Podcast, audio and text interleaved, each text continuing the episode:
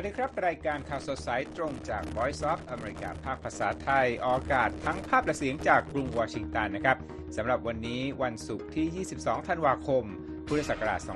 2566 ตามเวลาประเทศไทย มีผมรัตพลอ่อนสนิท และคุณเยี่ยมยุทธสุดที่ฉายาร่วมกันดำเนินรายการครับหัวข้อข่าวที่น่าสนใจมีดังนี้ การยิงกรุงปาร์คเสียชีวิตอย่างน้อย 15 ราย และฮามาสอ้างว่าอิสราเอลสังหารเจ้าหน้าที่อาวุโสกาซาในการโจมตีต่อเนื่อง ยูเครนเดินหน้ารับการโจมตีทางอากาศ ขณะที่รัสเซียมั่นใจใกล้ชนะศึก ฟิลิปปินส์ใช้สื่อยันการเผชิญหน้าจีนในพื้นที่พิพาททางทะเล นอกจากนั้นแล้วนะครับ มีรายงานเชิงวิเคราะห์เกี่ยวกับราคาข้าวที่สูงขึ้นข้ามปี และปัจจัยที่สำคัญมีอะไรบ้าง อย่าลืมติดตามนะครับ นอกจากนั้นครับ สื่อนอกชี้ไทยใกล้ผ่านกฎหมายสมรสเท่าเทียม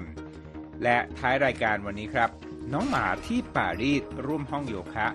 เพิ่มการผ่อนคลาย ทั้งหมดในรายการข่าวสดสายตรงวันนี้ครับ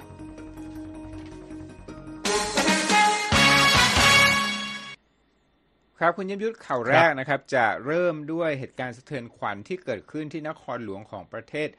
สาธารณรัฐเช็กนะครับ นักศึกษาวัย 24 ปีก่อเหตุยิงกราดที่กรุงปรากในวันพฤหัสบดีนะครับทำให้มีผู้เสียชีวิตอย่างน้อย 15 คนและบาดเจ็บกว่า 24 ราย โดยสถานที่เกิดเหตุนั้นก็คือมหาวิทยาลัยของเขาเองนะครับ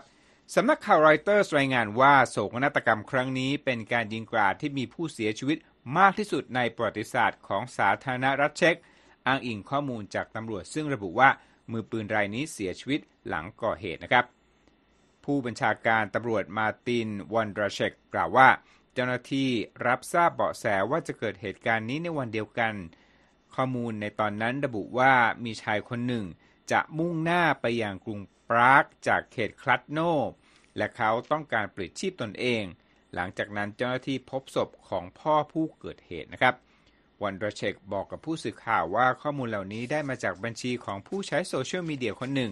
ที่อาจต้องการลงมือตามการก่อวินาศกรรมในรัสเซียในฤดูใบไม้ร่วงที่ผ่านมา ผู้บัญชาการตำรวจรายนี้บอกด้วยว่า มือปืนนั้นมีอาวุธในครอบครองอย่างถูกต้องตามกฎหมาย ขณะนี้ตำรวจกำลังตรวจสอบนะครับว่า มือปืนเสียชีวิตในที่เกิดเหตุเพราะปลิดชีพตนเอง หรือจากกระสุนของเจ้าหน้าที่ตำรวจ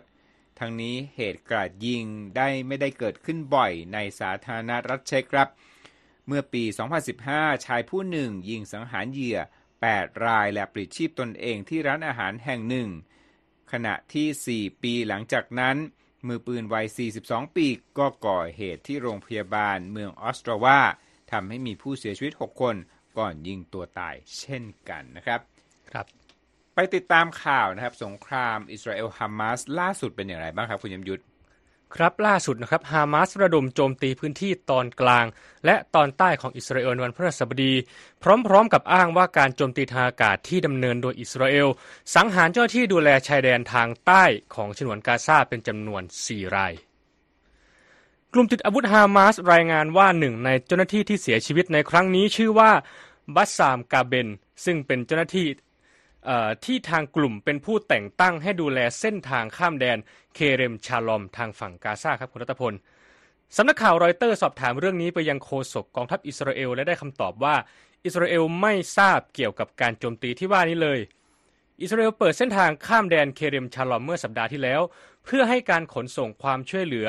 ผ่านไปยังกาซาแทนที่จะต้องอ้อมไปที่จุดผ่านแดนราฟาที่เชื่อมเขตปกครองนี้กับอียิปต์ครับ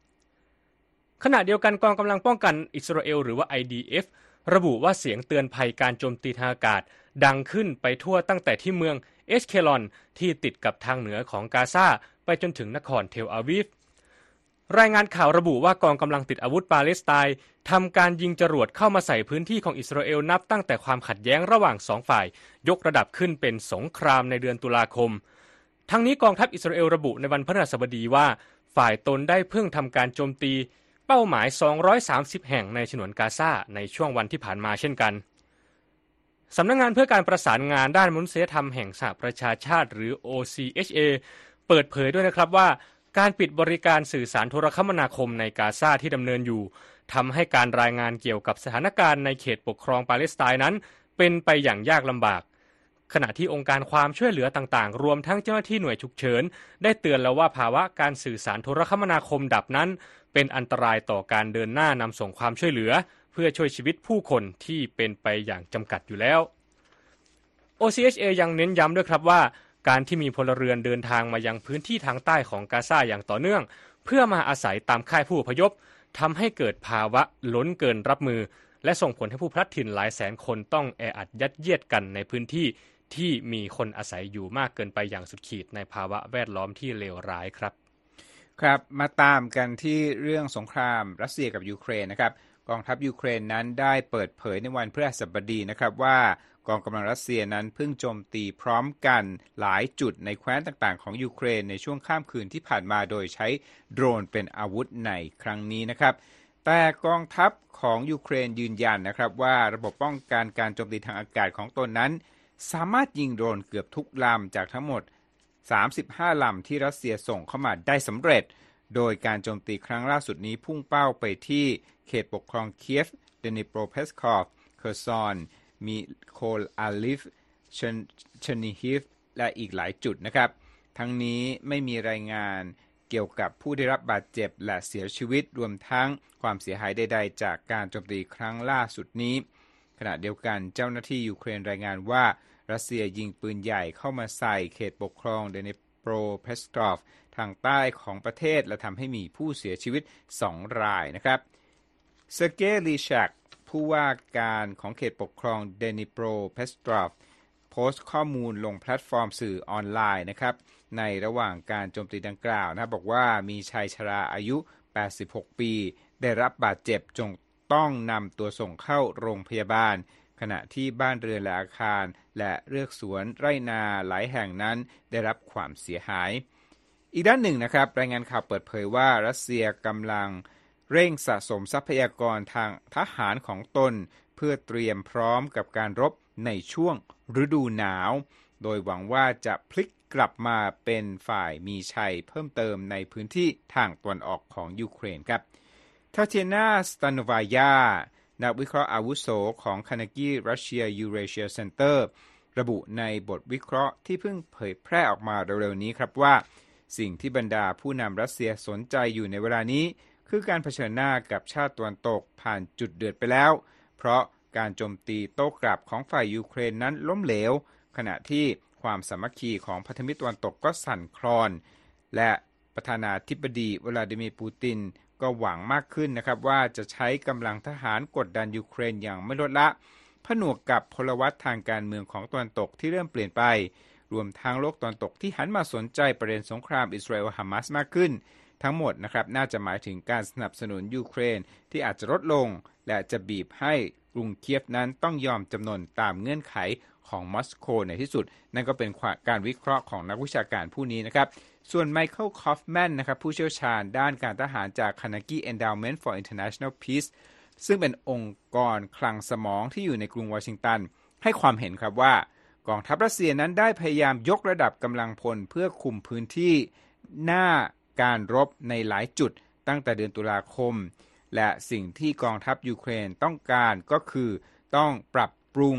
ประสิทธิภาพในการรบของตนให้ดีขึ้น หลังความพยายามโจมตีกลับ ที่ดำเนินมา 5 เดือน ไม่ค่อยจะประสบความสำเร็จเท่าใดครับคุณเยี่ยมยุทธครับ และเรื่องราวใกล้บ้านเรานะครับเป็นประเด็นปมความขัดแย้งระหว่างฟิลิปปินส์กับจีนเป็นยังไงบ้างครับคุณเยี่ยมยุทธครับที่ผ่านมาเราอาจจะเห็นครับคุณรัตพลเรื่องของการเผชิญหน้าระหว่างจีนและฟิลิปปินส์ในพื้นที่ทะเลจีนใต้ครับ ก็ไม่มีใครสงสัยนะครับว่าสรรพกำลังทางทหารของจีนเนี่ยจะ เหนือกว่าฟิลิปปินส์นะครับแต่ทางกรุงมะนิลาก็เชื่อว่าตนนี้มีความได้เปรียบในเรื่องที่จีนไม่มี สิ่งนั้นก็คือมุมของการเล่าเรื่องที่ทำให้คนรู้สึกเห็นอกเห็นใจฟิลิปปินส์มากกว่า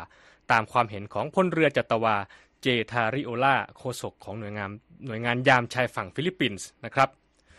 พลเรือจัตวาทาริเอลาที่เป็นหนึ่งในคณะทำงานของรัฐบาลฟิลิปปินส์ที่มีหน้าที่นำเสนอข้อมูลข่าวสารเกี่ยวกับความขัดแย้ง เพื่อต่อกรกับความได้เปรียบทางทหารของจีน ซึ่งอันนี้เจ้าหน้าที่รัฐบาลมะนิลาเรียกว่า โครงการสร้างความโปร่งใสนะครับอืมก็มีจุดมุ่งหมายครับในการฉีกหน้าจีนด้วยการเผยแพร่ภาพและคลิปวิดีโอของเหตุการณ์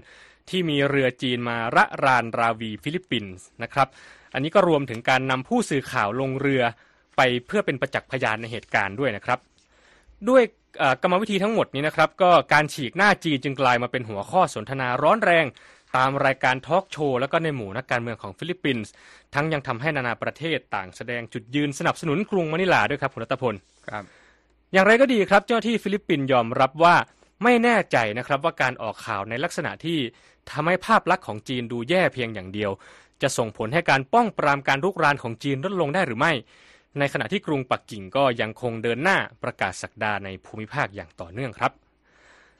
เรพาเวลนะครับอดีตนายทหารยศพันเอกแห่งกองทัพอากาศสหรัฐ ที่เกษียณตัวไปแล้ว และปัจจุบันทำงานที่ศูนย์ Gordian Knot Center for National Security Innovations แห่งมหาลัยสแตนฟอร์ดเชื่อนะครับว่าจีนกำลังยกระดับการดำเนินการของตน และบอกกับ VOA ว่า สิ่งที่ต้องรอดูต่อไป ก็คือการที่จีนการทำให้จีนเสียชื่อเสียงนั้น รุนแรงมากพอจะทำให้กรุงปักกิ่งหยุดทำการต่างๆ หรือจีนจะเชื่อมั่นว่าสิ่งที่ตนดำเนินการมาตลอด จะมากพอที่จะทำให้กรุงมะนิลาเลิกเดินเรือเข้ามาในเส้นทางที่มีปัญหากันแน่ ถึงกระนั้นครับกลยุทธ์ทั้งหมดนี้ไม่เพียงแต่จะสร้างความน่าเชื่อถือให้กับรัฐบาลฟิลิปปินส์ แต่ยังทำให้ผู้ที่ติดตาม รู้สึกเข้าใจหลักการด้านภูมิศาสตร์ อันแสนเลิศลอยนี้ได้มากขึ้นด้วย ตามความเห็นของโจนาธานมาลายา ผู้อำนวยการสภาความมั่นคงแห่งชาติฟิลิปปินส์ มาลายาบอกกับ VOA ว่าเราต้องการเสรีภาพในการล่องเรือ เราต้องการอินโดแปซิฟิกที่เสรีและเปิดกว้าง และความเป็นระเบียบเรียบร้อยระหว่างประเทศที่อิงตามกฎต่างๆ แต่ทั้งหมดนี้เป็นเรื่องที่มีความซับซ้อนที่เข้าใจได้ไม่ง่ายเลย และว่าผู้คนไม่เข้าใจเสียทีเดียวว่า ทั้งหมดนี้แปลว่าอะไร ถ้าเราไม่แสดงให้เห็นว่าจริง ๆ แล้วเกิดอะไรขึ้นตามแนวล่องเรือในทะเลครับคุณรัตพลครับพูดง่ายว่าจากข่าวนี้เนี่ยทำให้เราเข้าใจมากขึ้นนะว่า อีกพื้นที่ของการต่อสู้กันก็ครับคือพื้นที่สื่อ พื้นที่การเล่าเรื่องนะครับ เอาละครับ พักสักครู่เดียวนะครับ เรายังมีข่าวสารที่น่าสนใจอื่นๆรออยู่ครับ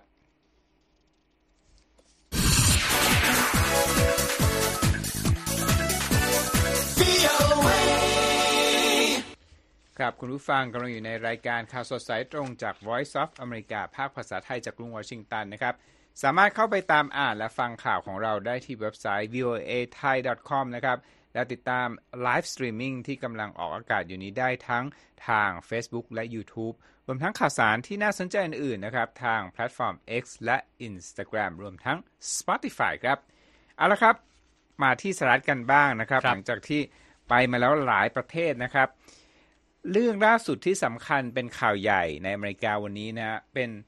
เรื่องของอดีตนายกเทศมนตรีของนิวยอร์กนะครับรูดี้จูเลนี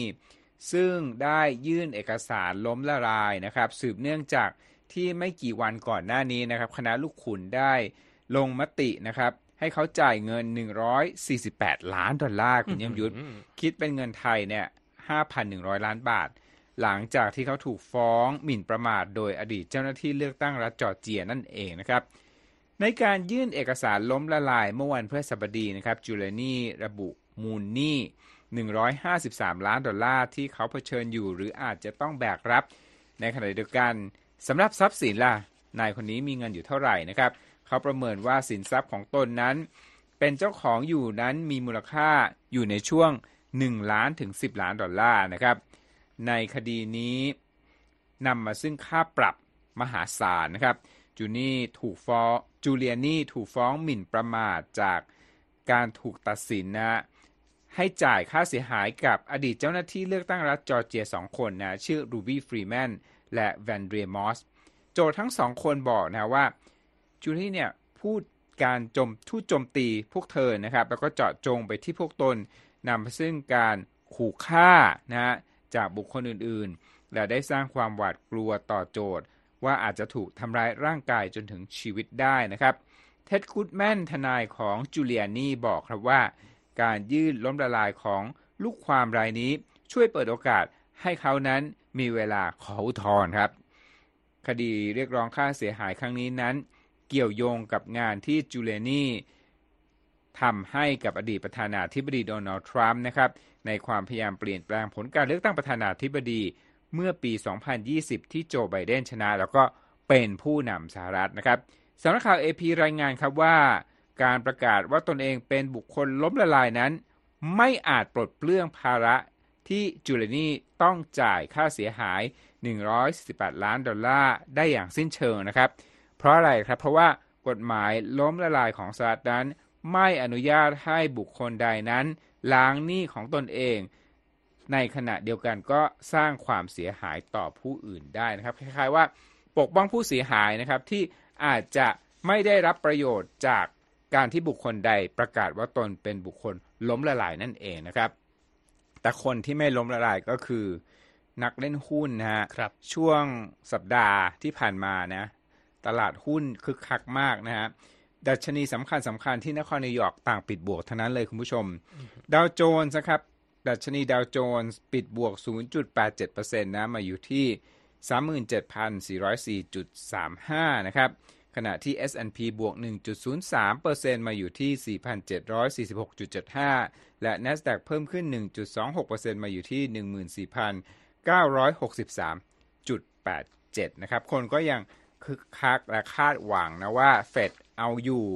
กับเรื่องของเงินเฟ้อนะและปีหน้าอาจจะอาจจะนะครับได้เห็นการลดดอกเบี้ยของสหรัฐนะครับเอาละครับ เรื่องปากเรื่องทองนะฮะปีหน้านี่ก็หลายคนนี่ก็อยากจะรู้เหมือนกันว่า ราคาอาหารที่แพงในช่วงหลายปีที่ผ่านมาเนี่ยทิศทางจะเป็นอย่างไร โดยเฉพาะอย่างยิ่งคนที่บริโภคข้าวอย่างเราๆคุณยมยุทธครับ คือนับตั้งแต่ปี 2022 นะ ปีที่แล้วเนี่ย เราพบว่าราคาข้าวพุ่งสูงขึ้นครับด้วยปัจจัยต่างๆมากมายนะทั้งเรื่องภูมิอากาศ ทั้งเรื่องนโยบายของแต่ละประเทศ แล้วก็สงครามนะที่มีผลต่อโลจิสติกต่างๆนะคำถามก็เลยว่าแล้วปีหน้าคือปี 2024 เนี่ยทิศทางราคาข้าวนะฮะ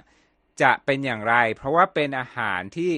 คนนับพันล้านคนในโลก หลายพันล้านเลยก็ว่าได้นะครับบริโภคเป็นอาหารหลักนะครับซึ่งคุณยมยุทธเนี่ยไปคุยแล้วก็ไปทำการอ่าน report ต่างๆ มามากมายนะขอสรุปให้ฟังหน่อยได้ไหมนะรวมทั้งคาดการณ์ด้วยว่านักวิชาการผู้เชี่ยวชาญเขามองว่าราคาข้าวปี 2024 จะเป็นยังไงบ้างครับ ครับ ผมก็ไปทำข้อมูลมาแทบจะเรียกว่ารับประทานข่าวแทนข้าวนะครับสำหรับชิ้นนี้ก็เอ่อถ้าจะพูดถึงการคาดการณ์ในปี 2024 ครับคุณรัตพลเราก็ต้องไปดู ปี 2023 ในภาพรวมนะครับที่เราจะเห็นว่าในช่วงครึ่งปีแรกของปี 2023 นะครับสภาวะแห้งแล้งที่เกิดจากปรากฏการณ์เอลนิโยและลานิญาเนี่ยได้ส่งผลให้ในเวลาต่อมาเนี่ยเอ่อประเทศส่งออกรายใหญ่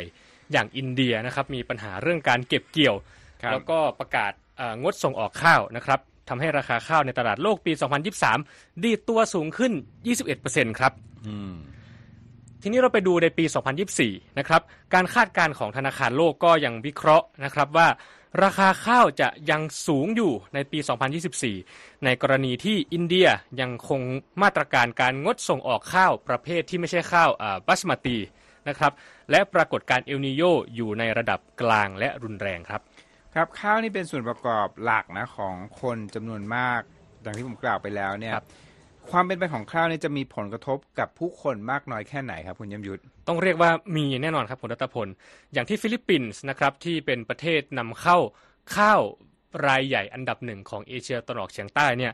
ก็ทางประธานธิบดีฟรดินานมาโกสนะครับประกาศเพดานราคาข้าวเมื่อวันที่ 5 กันยายน หลังราคาข้าวพุ่งสูง แตะเป็นประวัติการณ์ในรอบ 14 ปี ก่อนที่พอสต็อกข้าวเริ่มกลับมาเป็นปกติ ก็ยกเลิกมาตรการไปในเดือนถัดมานะครับ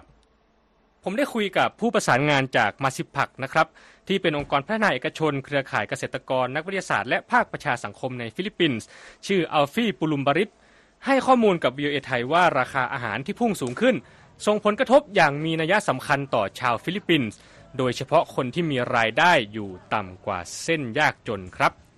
with the increasing food prices, no, um, um, it has impacted much of the buying capacity อ่ออัลฟี่กล่าวนะครับว่าหากในอนาคตเนี่ยมีปัญหาเรื่องการเก็บเกี่ยวข้าวในประเทศส่งออกนะครับอย่างอินเดียยกตัวอย่าง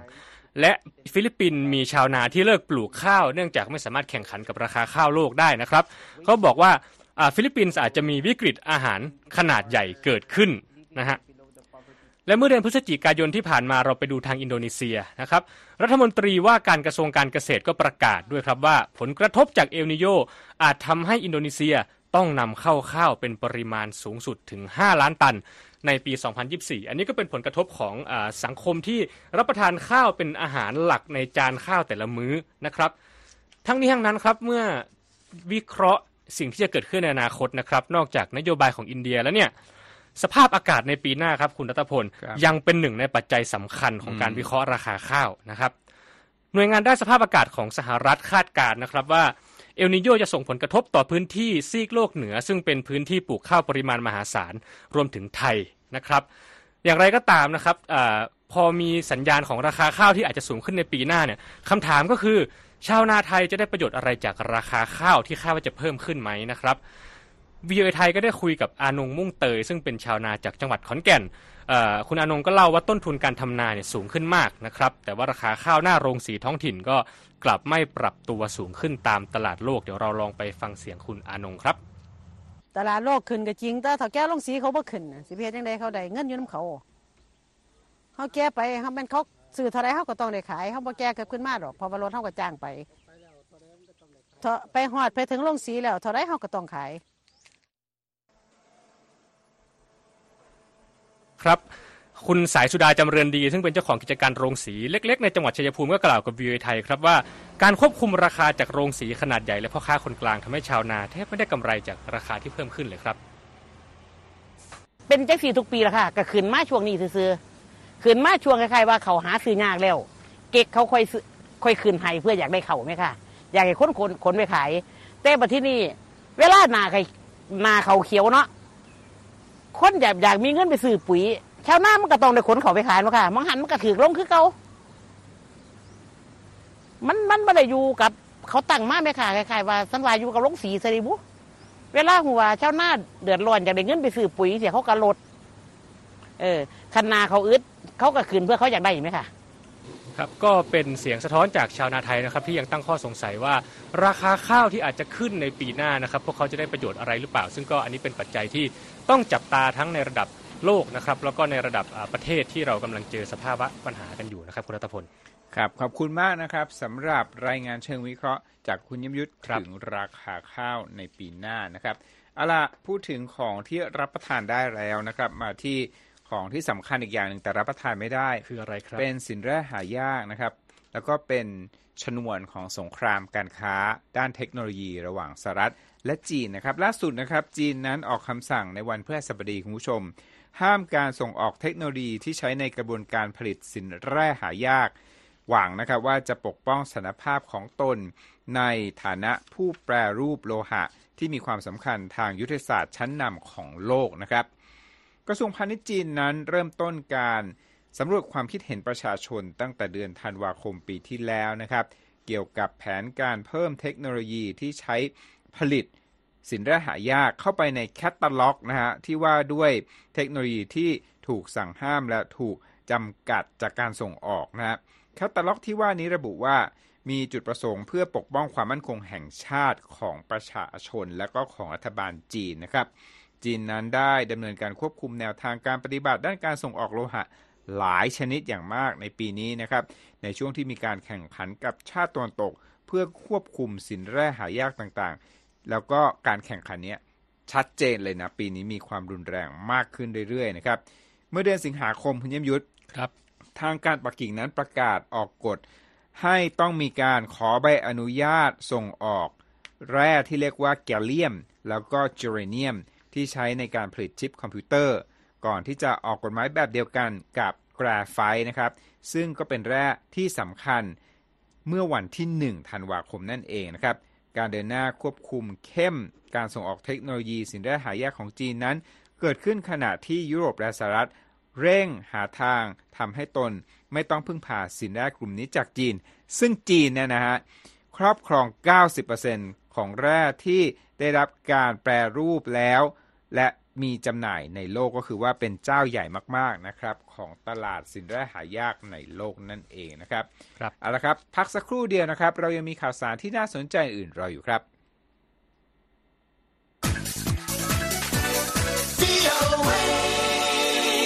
ครับคุณเยี่ยมยุทธไปที่ไทยกันบ้างนะครับ เป็นอย่างไรบ้างข่าวเรื่องกฎหมายสมรสเท่าเทียมฮะ ครับ อันนี้เรียกว่าสื่อต่างชาติก็จับตามองนะครับ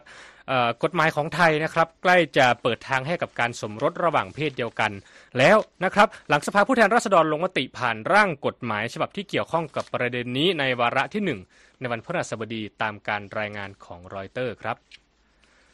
ในการประชุมรัฐสภานัดล่าสุด สภาชิกสภาผู้แทนราษฎรของไทยมีมติ 360 ต่อ 10 ผ่านร่างพระราชบัญญัติสมรสเท่าเทียมทั้ง 4 ฉบับ ซึ่งจะถูกเสนอขึ้นพิจารณาต่ออีก2วาระ และหากได้รับเสียงสนับสนุนผ่านไปจนได้รับการลงพระประมาพิไทยโดยพระบาทสมเด็จพระวชิรเกล้าเจ้าอยู่หัว ทั้งหมดก็จะถูกประกาศใช้เป็นกฎหมายในที่สุด ทั้งนี้ความคืบหน้าในการผ่านร่างพรบทั้งหมดนี้ แสดงให้เห็นถึงการเห็นพ้องต้องกันในบรรดาสมาชิกสภาผู้แทนราษฎรไทย ที่เรียกว่าไม่ค่อยเกิดขึ้นบ่อยนักครับคุณรัตพล ธัญวัฒน์กมลวงวัฒนสมาชิกสภาผู้แทนราษฎรจากพรรคก้าวไกล และเป็นหนึ่งในกลุ่มผู้ผลักดันการผ่านกฎหมายสมรสเท่าเทียม บอกกับ VOA ว่าสิ่งที่เกิดขึ้นในสภาในวันพฤหัสบดี ถือเป็นครั้งแรกในประวัติศาสตร์ ยุคใหม่ของไทยที่ทุกฝ่ายเข้ามาทำงานร่วมกัน พร้อมกับหวังว่าบุคคลข้ามเพศจะไม่ต้องตกเป็นเหยื่อของการถูกกลั่นแกล้งรังแก แต่สามารถก้าวขึ้นมามีบทบาทในสังคมได้เท่าเทียมกับคนอื่นๆ หลังการโหวตเสร็จสิ้นครับ นายกรัฐมนตรีเศรษฐาทวีสินโพสต์ข้อความทางแพลตฟอร์ม X ที่มีเนื้อหาว่า ผมขอแสดงความยินดีกับพี่น้อง LGBTQIA+ ทุกท่านที่พรบสมรสเท่าเทียม ได้ผ่านการโหวตวาระที่1ด้วยคะแนนท่วมท้น วันนี้ก้าวแรกของการเปลี่ยนแปลงเริ่มต้นแล้วครับ และก่อนการพิจารณาร่างทั้งหมดนี้นะครับว่าดดาวชุมาพรนักเคลื่อนไหวด้านความหลากหลายทางเพศ กล่าวต่อหน้าที่ประชุมสภาว่า การผ่านกฎหมายสมรสเท่าเทียม และการผ่านกฎหมายต่างๆ เราถือว่าเป็นคำขอโทษอย่างเป็นทางการจากรัฐ ที่การพรากสิทธิ์ การต่อต้านครอบครัว และพรากสิทธิเสรีภาพ และศักดิ์ศรีความเป็นมนุษย์จากประชาชนคำขอโทษเหล่านี้จะเป็นคำมั่นสัญญาที่หนักแน่นที่สุด ที่รัฐจะประกาศให้กับเยาวชนเพศหลากหลาย ให้กับครอบครัวเพศหลากหลาย และให้กับทุกคนที่ต้องการอยู่บนผืนแผ่นดินนี้ด้วยความสุข ความเสมอภาค และความเป็นธรรมครับคุณรัตพลครับ และข่าวปิดท้ายวันนี้นะครับ เป็นข่าวจากปารีสนะฮะครับเป็นเรื่องราวของสตูดิโอโยคะแห่งหนึ่งคุณผู้ชม ที่ยกระดับการผ่อนคลายสำหรับผู้ที่มาเล่นโยคะ ด้วยการทั้งฝึกโยคะด้วย แล้วก็ให้มีน้องหมามาเล่นด้วยนะในการคลายเครียดนะฮะเอลล่ารูบินสกี้นะครับผู้ก่อตั้งสตูดิโอที่ชื่อว่า Puppy Yoga Paris หรือว่า Yoga Paris เนี่ยเปิดให้ลูกค้าใช้บริการ การเข้ามาเล่นโยคะหนึ่งชั่วโมงเนี่ยประกอบด้วย 20 นาทีฝึกโยคะ40 นาทีเล่นกับน้องหมานะคุณผู้ชมสัดส่วน ใครดูภาพสตรีมมิ่งของเราตอนนี้เนี่ยจะได้เห็นว่า โอ้น้องๆ เนี่ย อยู่ในห้อง 10 ตัวได้เลยนะฮะ แล้วก็ให้คนที่มาฝึกโยคะเนี่ยได้เล่นนะฮะ ที่มาที่ไปนะเขาบอกว่าคนจำนวนมากของประชากรปารีสคืออยู่ในที่เล็กๆคุณยมยุทธครับ ที่ไม่พอในการเลี้ยงหมา แล้วก็เป็นคนที่ ทำงานหลายชั่วโมงต่อวันเนี่ย ดังนั้นผนวกกันแล้วเนี่ย โยคะแห่งนี้นะหวังว่าที่จะตอบโจทย์เรื่องของการผ่อนคลายนะคำถามคือว่า แล้วน้องหมาเหล่านี้เนี่ยมาจากไหนเนาะอ่าเป็นเจ้าของคนที่มาเล่นเนี่ยเป็นเจ้าของหรือเปล่า ก็ไม่ใช่นะทางเจ้าของสตูดิโอ Puppy Yoga Paris แห่งนี้เนี่ยมีหุ้นส่วนทางธุรกิจคุณยมยุทธครับ คือเช่าน้องหมาในรูปนี้คือเป็นสุนัขลูกหมา Golden Retriever นะ จากบริษัทบริษัทหนึ่ง แล้วก็พอตอนเย็นเนี่ยทางผู้เพาะพันธุ์ก็เอาน้องๆเหล่านี้กลับไป ไม่ใช่แค่หมานะมีแมวด้วย แล้วก็โอ้คุณเอลล่าที่เป็นเจ้าของกิจการเนี่ยบอกว่าปีหน้าเนี่ยจะเดินหน้าขยายธุรกิจในฝรั่งเศส แล้วตอนนี้เนี่ยก็ขยายไปในประเทศสเปนแล้วด้วยนะเปิดโยคะสตูดิโอลักษณะเดียวกันที่กรุงมาดริดประเทศสเปนไปเรียบร้อยแล้วนะครับเอาละครับนั่นก็เป็นเรื่องราวที่หลากหลายจาก หลายแห่งทั่วโลกนะครับ จากรายการข่าวสดสายตรงกับ Voice of America ภาคภาษาไทยวันนี้นะครับ ยังมีข่าวสารอื่น ๆ ที่มากมาย สามารถติดตามได้ตามช่องทางต่างๆนะฮะที่ผมได้กล่าวไป และวันนี้ผมรัตพลอ่อนสนิทและคุณเยี่ยมยุทธสุทธิฉายานั้น ก็ต้องขอลาไปก่อน สวัสดีครับ สวัสดีครับ